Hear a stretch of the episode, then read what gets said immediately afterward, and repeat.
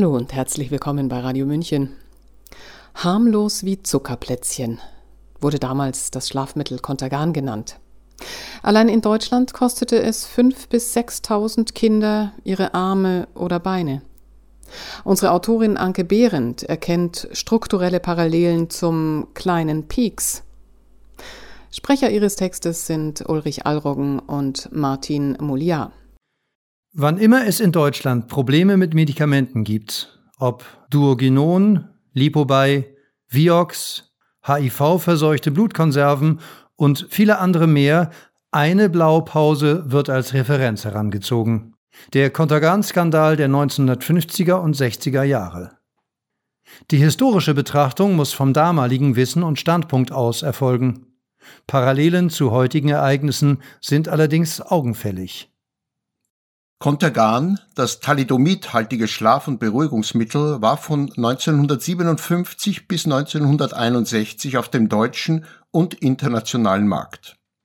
Entwickelt worden war der Wirkstoff Thalidomid, ein teratogener, also Missbildungen verursachender Stoff, neunzehnhundertvierundfünfzig von Wilhelm Kunz und Herbert Keller, unter der Leitung des deutschen Pharmakologen und ehemaligen K Z-Arztes Heinrich Mückter. Seit neunzehnhundertdreiunddreißig war Mückter Mitglied der S A, trat neunzehnhundertsiebenunddreißig in die N S D A P ein und betätigte sich später als Stabsarzt und stellvertretender Direktor des Instituts für Fleckfieber und Virusforschung in Krakau. Dort beteiligte er sich an der Herstellung von Fleckfieberimpfstoff unter Anwendung medizinischer Experimente an polnischen Zwangsarbeitern und K Z-Häftlingen, die zur Zucht von Erregerläusen missbraucht worden waren und nicht selten dabei zu Tode kamen. Dem Haftbefehl der Krakauer Staatsanwaltschaft neunzehnhundertsechsundvierzig entzog sich Mückter durch Flucht und wurde noch im gleichen Jahr bei der soeben gegründeten Stolberger Firma Chemie Grünenthal GmbH eingestellt, zunächst um die Penicillinproduktion aufzubauen.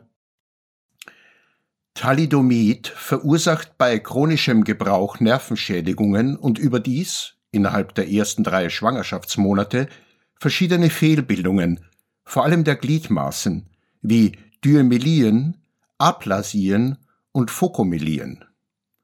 Dafür ursächlich ist unter anderem die Blockierung eines Wachstumsfaktors, des V E G F, für Blutgefäßbildung und ein Protein des Ubiquitin-Ligase-Komplexes, an welches Thalidomid bindet. Im Zuge dessen wird ebenfalls die Bildung der Gliedmaßen beeinträchtigt. zweitausendachtzehn konnte ein weiterer genetischer Wirkmechanismus erkannt und damit aufgeklärt werden, warum die teratogene Wirkung im Tierversuch nur bei wenigen Spezies, namentlich Kaninchen und Primaten, auftrat und die Versuche der Entwickler keine Missbildungen bei Mäusen und Ratten hervorrufen konnten. Die Komplexität der Wirkungsweise von Thalidomid zeigt die mangelnde Übertragbarkeit von Tierversuchen auf den Menschen. Mittlerweile sind mehr als zweitausend Arbeiten und dreißig Hypothesen zur fruchtschädigenden Wirkung von Thalidomid verfasst worden. Bereits im Sommer neunzehnhundertsechzig war die Neurotoxizität von Thalidomid bei Langzeiteinnahme bestätigt worden. Die daraufhin von den Behörden erwogene Rezeptpflicht versuchte Grünenthal abzuwenden. Firmenvertreter sollten Apothekern gegenüber durchblicken lassen, dass der Verbrauch solcher Mittel ja auch den Umsatz fördert, der im Falle der Rezeptpflicht sicherlich geringer ausfallen würde. Neben Kontergan war Thalidomid unter anderem enthalten in den Grippemitteln Grippex und Algosediv.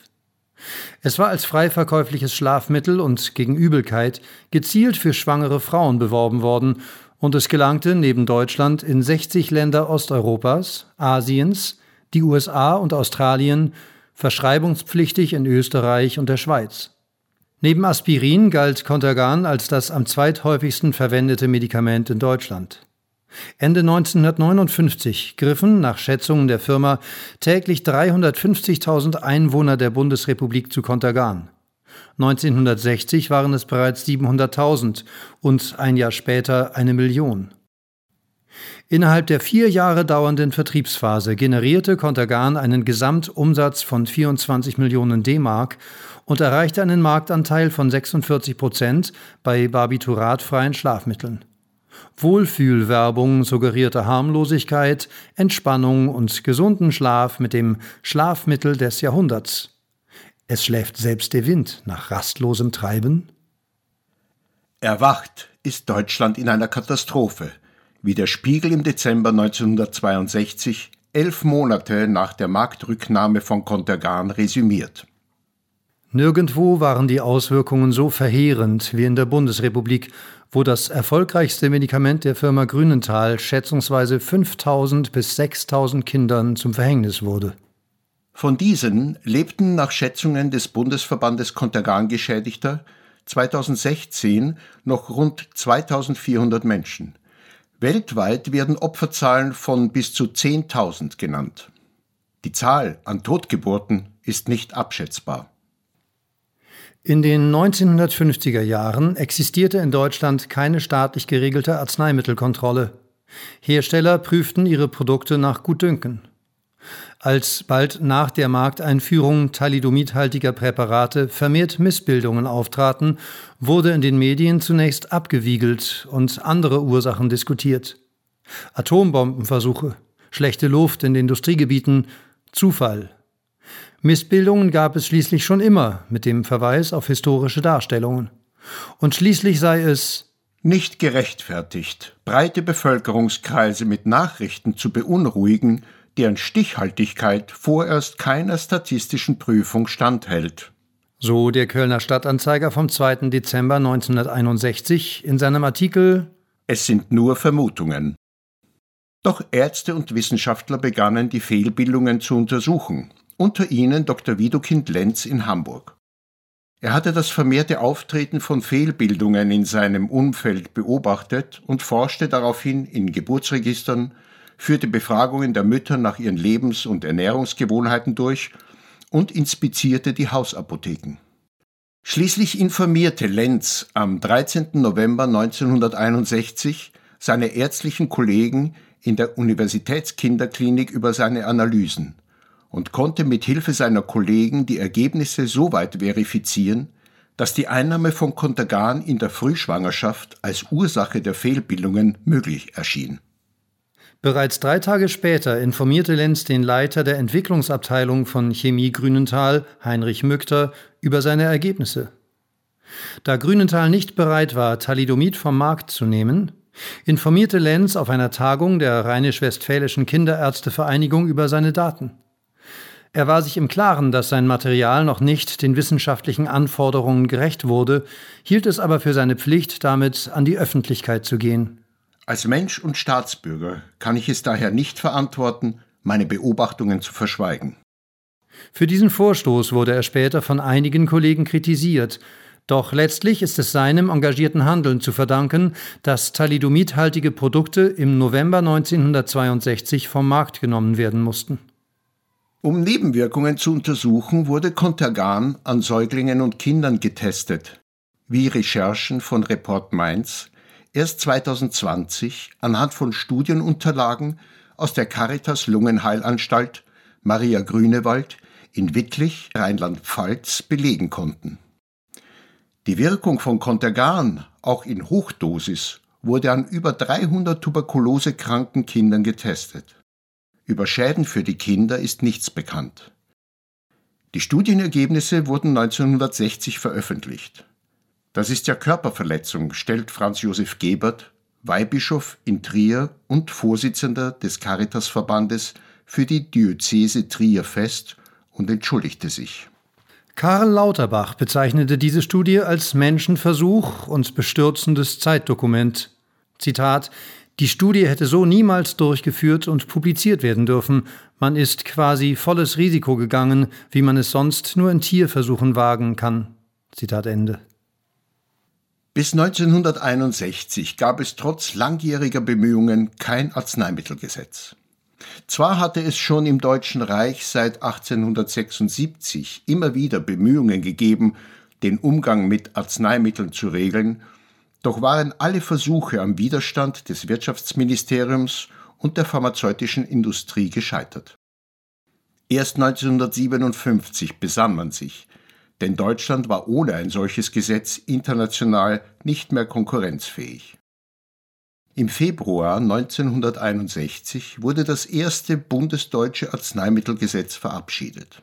Doch dieses Gesetz hätte die Kontergan-Katastrophe nicht verhindern können. Die Verschreibungspflicht für neue Arzneistoffe wurde neunzehnhundertvierundsechzig eingeführt.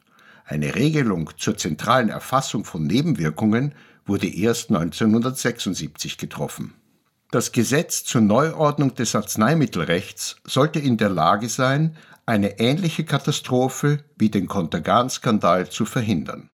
Neun Verantwortliche der Chemie Grünenthal, unter anderem Heinrich Mückter, wurden angeklagt wegen vorsätzlicher und fahrlässiger Körperverletzung und schweren Verstoßes gegen das Arzneimittelgesetz. Jedoch nach über zwei Jahren, im Dezember neunzehnhundertsiebzig, stellte man das Verfahren ein. Das Gericht bewertete die individuelle Schuld der Angeklagten als zu gering. Überdies hätten die Geschädigten sich mit Grünenthal bereits auf Entschädigungszahlungen geeinigt. Staatsanwalt Hans-Helmut Günther erinnerte sich zweitausendzehn in einem Interview bei en te vau: hundert Millionen waren damals eine Menge Geld. Weitere hundert Millionen kamen vom Bund. Damals sind wir davon ausgegangen, dass die Kinder eine kürzere Lebenserwartung haben. Heute wissen wir, die werden so alt wie wir. So Günther. Das Stiftungsgesetz, welches die Vergabe des Geldes durch die neunzehnhundertzweiundsiebzig eigens für die Kontergan-Opfer gegründete Stiftung regelt, verhindert, dass deutsche Kontergan-Opfer selbst gegen Grünenthal klagen können. Die anfangs zur Verfügung gestellten Mittel sind längst aufgebraucht und werden nun aus Steuermitteln bestritten. Der Kontergan-Skandal hat die bundesdeutsche Geschichte nachhaltig geprägt. Er beeinflusst bis heute den Umgang mit Medikamenten und Chemikalien, besonders in der Schwangerschaft, und ebenso unseren Blick auf unsere Solidarität für Menschen mit Behinderung. Thalidomid wurde nach dem Verbot von Kontergan weiter erforscht. Inzwischen hat es sich als ein hochpotenter Arzneistoff erwiesen. Ausgerechnet seine Wirkung, die Bildung von Blutgefäßen zu verhindern, macht ihn zu einer Waffe gegen Tumore. Thalidomid wird als Arzneimittel für seltene Leiden bei Lepra und Morbus Crohn eingesetzt. Allerdings kam es beim Einsatz gegen Lepra in Brasilien erneut zu Missbildungen, denn das Medikament wurde auch an Frauen verteilt, die es aufgrund der Abbildungen auf der Packung für ein Verhütungsmittel hielten. Überdies existiert mittlerweile sogar ein Wirkstoff mit ähnlicher Teratogenität wie Thalidomid, Isotretinoin, enthalten in Medikamenten gegen schwere Akne. Es wird in Deutschland nur unter strengen Auflagen verschrieben, führte allerdings in Kanada zu einigen Missbildungen. Heute, im Januar zweitausendzweiundzwanzig, sehen wir uns einer Situation gegenüber, die den Kontergan-Skandal um ein Vielfaches übertreffen könnte. Wieder sind es einige wenige Wissenschaftler und Ärzte, die sich mit Daten an die Öffentlichkeit wenden, die noch nicht den wissenschaftlichen Standards entsprechen. Wissenschaftliche Paper von Regierungsexperten durchlaufen innerhalb weniger Stunden die Peer Review. Wir sehen übermächtige Lobbyisten, eine hilflose Politik und willfährige Medien. Es steht zu befürchten, dass die Akteure dieses Skandals sich ihrer Verantwortung entziehen werden, wegen zu geringer individueller Schuld. Und die Geschädigten mit Almosen abgespeist werden. Die Gesetzgebung zur Arzneimittelsicherheit kann diesen möglichen Skandal im Augenblick nicht verhindern. Sie hörten Harmlos wie Zuckerplätzchen und die Parallelen zum kleinen Pieks von Anke Behrendt. Der Text war in der Ausgabe achtundsiebzig der Wochenzeitung Demokratischer Widerstand erschienen. Gesprochen haben Ulrich Allroggen und Martin Mouliard. Mein Name ist Eva Schmidt und ich wünsche Ihnen einen schönen Tag und Abend. Machen Sie es gut. Ciao. Servus.